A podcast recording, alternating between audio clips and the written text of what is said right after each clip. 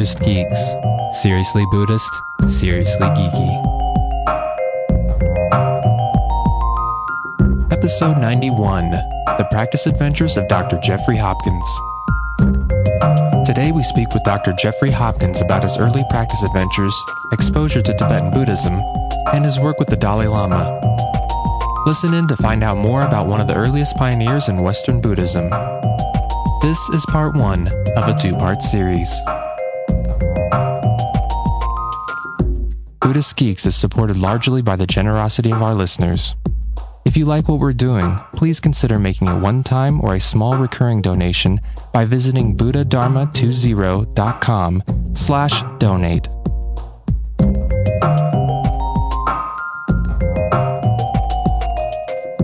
I wonder if you would speak just a little bit about your own personal practice. Some people might know you as the academic, but you've done a Mm. lot of practice. Even in your talk today, you mentioned your studies with His Holiness the Dalai Lama, which I was really interested in. But maybe you could just talk about what you find to have been the most important parts of your practice and your history. I left uh, college. It was Harvard University after my uh, first year, and uh, inspired by material that I read during that year, especially Thoreau, and worked in the summer. So I had a little money. I went to the woods of Vermont, way up north in Vermont, outside of St. Johnsbury, in a small town called Concord. This is not Concord, New Hampshire, but a tiny town hmm. overlooking Shadow Lake with Mount Lafayette in the distance. And in a sense, it was my retreat. And I had books. I did some writing, hmm. did a lot of walking, dreamt out all my bad dreams, found answers in those dreams, and realized that I had some faculty to do imaginative meditation. And, well, for instance, I decided, well, since I can do this, what should I do? And, you know, you're looking down on Shadow Lake. So I thought, well, I'll, I'll see God. And uh, the lake turned purple, and there was a big throne with, you know, kind of bulky arms on it and there was a, like human shape. I believe purple robe also It was all sort of blended together with a being who had no head. And uh, I thought, well, I don't know what to do with that. Yeah. kidding. And soon, not too, but not too long thereafter, it was getting too cold in Vermont. And I moved to a place in Rhode Island. I come from Rhode Island, in out in the woods again. And then uh, while I was in Vermont, I read uh, Melville's Typee, which is T Y P E E, which is an island in the Marquesas, and I think the so-called town is Nukuhiva. And I decided I would move to Nukuhiva. This is age 20. and uh, I was also inspired by Somerset Maugham's Moon and Sixpence, which is about Gauguin. And Gauguin had gone to Tahiti, and a lot of his paintings are about, especially Tahitian women. But it was Melville that inspired me.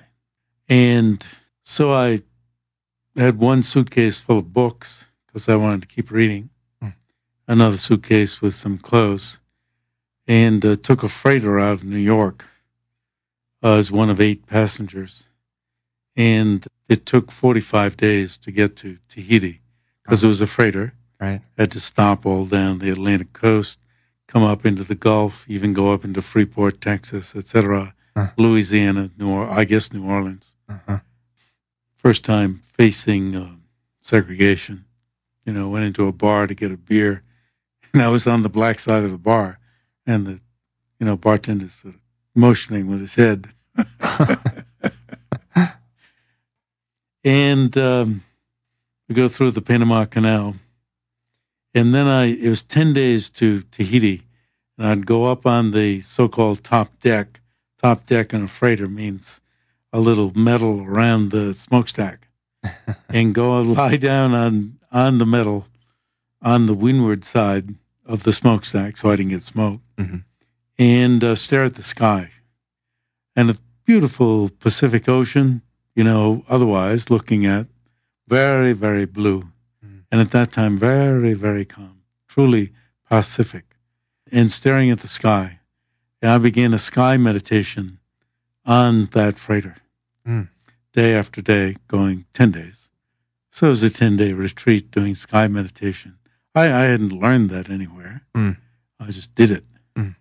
And getting to Tahiti, uh, they didn't discover right away that I didn't have a visa. Uh, nobody told me I needed a visa. Uh oh. it's French French Polynesia, Uh huh. and I was going to take a cocoa boat, you know, boat that carries coconut around, Uh-huh. and go up north to the uh, Marquesas to Nukuhiva, Uh-huh. where there was only one jeep on the entire island. You can see the romantic. Yeah, yeah. But actually, I found Tahiti in its astounding beauty boring. It was like looking into a kaleidoscope all day long. Uh, and the police eventually found out that I, I don't know, somehow, that I didn't have a visa. And, you know, you get, I decided I wouldn't go back the same way. And so I, I took a seaplane with, and I had only $15 left after that. A seaplane across the Pacific, which you feel as if you're 150 feet off the water. I don't know how high we were. It was very heavy, a boat, I could say. Yeah. And uh, we're supposed to go to Western Samoa and couldn't land, so went on to Fiji. And eventually, you know, long story, all sorts of episodes. Got back to school. But then between my junior and senior years, I used to work all the time during the school year. And then that way I had some money during the summer. And I went up to a lake in southern Quebec in North Hatley, out on like a couple miles out on a lake. And um, I used to hike up the top of very steep hill and then did sky meditation again. Mm. Half the summer. And the other half went out to Oklahoma. A friend's family had a little cabin on what they called the river. And there was a spot where I did sky meditation again. Mm. And by the time I came back to the East Coast, it was as if I'd come out of a coffin because I noticed there was sky on the East Coast. Of course, there's sky on the East Coast. But, Mm. you know, I'd come out of a coffin and uh, continued that in my senior year. Uh, and then adapted and did a different version of it in my room. I got some grain bags from where my brother was working a farm in Connecticut, and I sewed them together, and that became the rug in the room. There's a bay window looking out on ugly North Cambridge, well, that northern, out the north side in Cambridge, and I covered it with plywood, and I put bags over the shuttered windows, but in such a way that fresh air could come in. Ah, Now, in Buddhism, in Tibetan Buddhism, there's a very famous dark retreat. right. Yeah. Well, I'd never read anything about a dark retreat, but uh, from what I can see, I followed some of the recipe. And I used to um, meditate sometimes all night long, most of the time just lying down, but I wouldn't move at all, which gets very painful. And this is all before you have ever had uh, instructions. Right. Yeah. Okay. And it's very painful, but then the pain goes away. And then all sorts of things happen inside Uh-huh. the black room. So if you ask me when I started meditating, Yeah. that's when I started.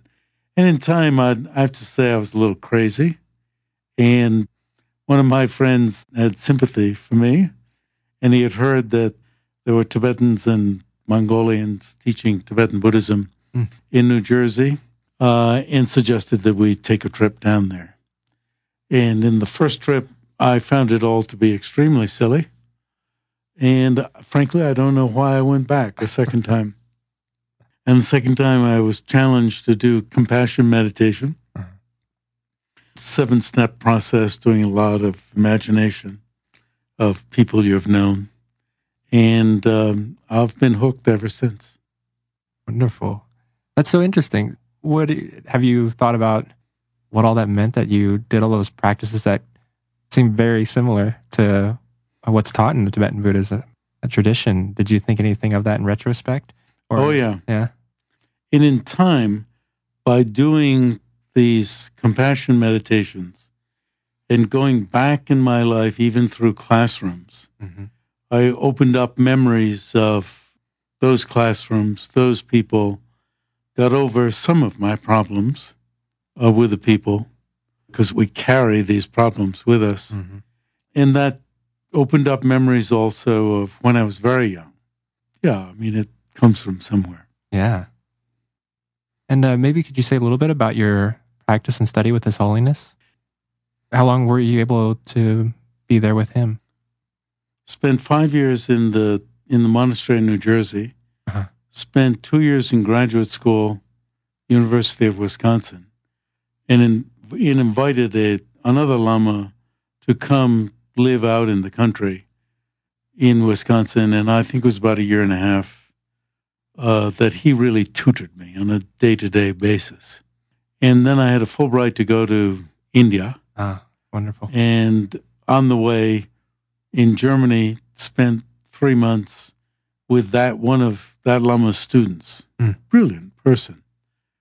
And then went on to India, and the head of Fulbright in India told me, don't go to Dharamsala, which is where His Holiness lives. Mm-hmm. And uh, I'm not easily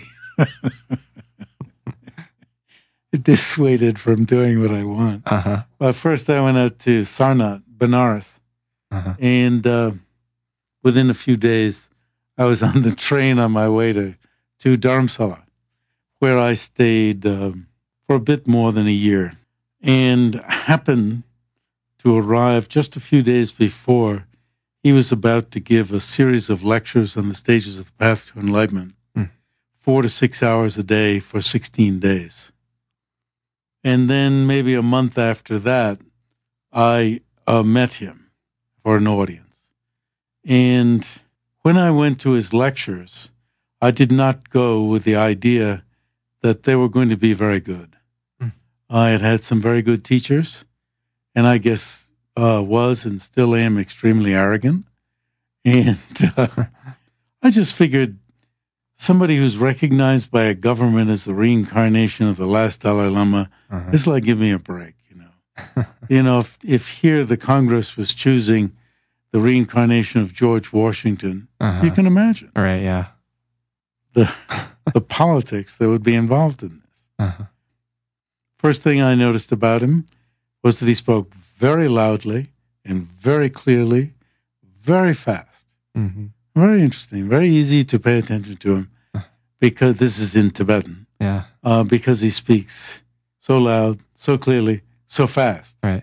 Because it's fast, you got to stay on him. Yeah. If you don't stay on him, you'll go to sleep even. You know, there would be some people around who are falling asleep.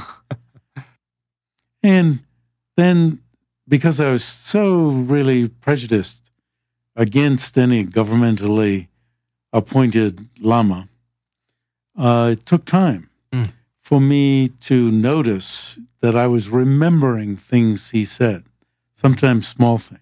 Mm. So when I first met him, I told him, I said, there were a few things you said that interested me. And I sort of caught myself thinking, that must sound very arrogant. He, Just a few things. yeah, yeah. 16 days, four to six hours a day. And this guy says he's found a few. Picked my head up and looked at him, and he was beaming. It was, what are they? Wonderful. And I told him. And that was the start of a relationship that was always very frank, very frank uh, you know, on my part and on certainly on his part. That's one of his qualities. Huh. So it made it, I guess, easy for us to get along. And then when he had an open space, he'd call me back to his office and he asked me to translate a small book that he had written uh, called Key to the Middle Way. Well, actually, the first book was uh, Identifying Tibetan Buddhism. Uh-huh he asked me if I'd do the, this, and I said I would if he would answer my questions. You know, not meaning not shunt me off mm-hmm. to somebody else. He said, "Oh, sure." And so often the case would be that I would submit some questions, and then um, you know there would be a time I'd go in, and went back and forth United States, India, over the next whatever, to the point where when he came to the States in 1979, I became his interpreter mm. and remained his interpreter for 10 years in countries where English was needed. Mm. But that included Singapore, Malaysia, mm. along with the English speaking countries, because there was no one who could do it directly into Chinese in Singapore, hmm. Malaysia. Mm. It was great. It was uh, marvelous. And it was just the right time because he wasn't that busy. Mm-hmm. He could make time in the schedule. Right. In his schedule. Right. Now it's hard to get an hour. and you, and I'm sure you still get to ask him questions. When yes, I still ask him questions. You catch him even for yeah. an hour. and there may be other things I'd like to discuss, but now we're still doing books, so uh, it's the topic of the book, Wonderful. and it's terrific still, terrific. Wonderful. Thank you so much for sharing all that. That was uh, wonderful to hear.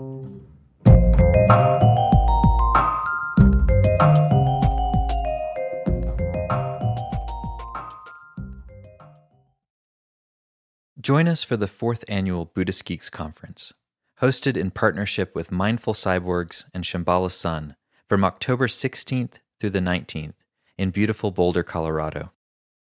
This year's conference will be exploring the convergence of Buddhism with modern culture and technology through informative keynote presentations, idea packed TED style talks, self organizing community dialogues, and contemplative workshops and practice periods.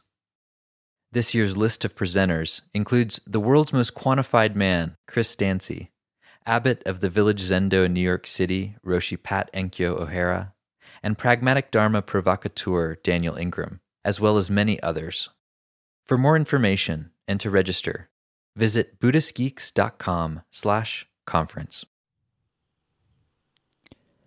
After nearly a year in private beta, the Buddhist Geeks Network is now open for any independent practitioners who want to engage in interdependent practice.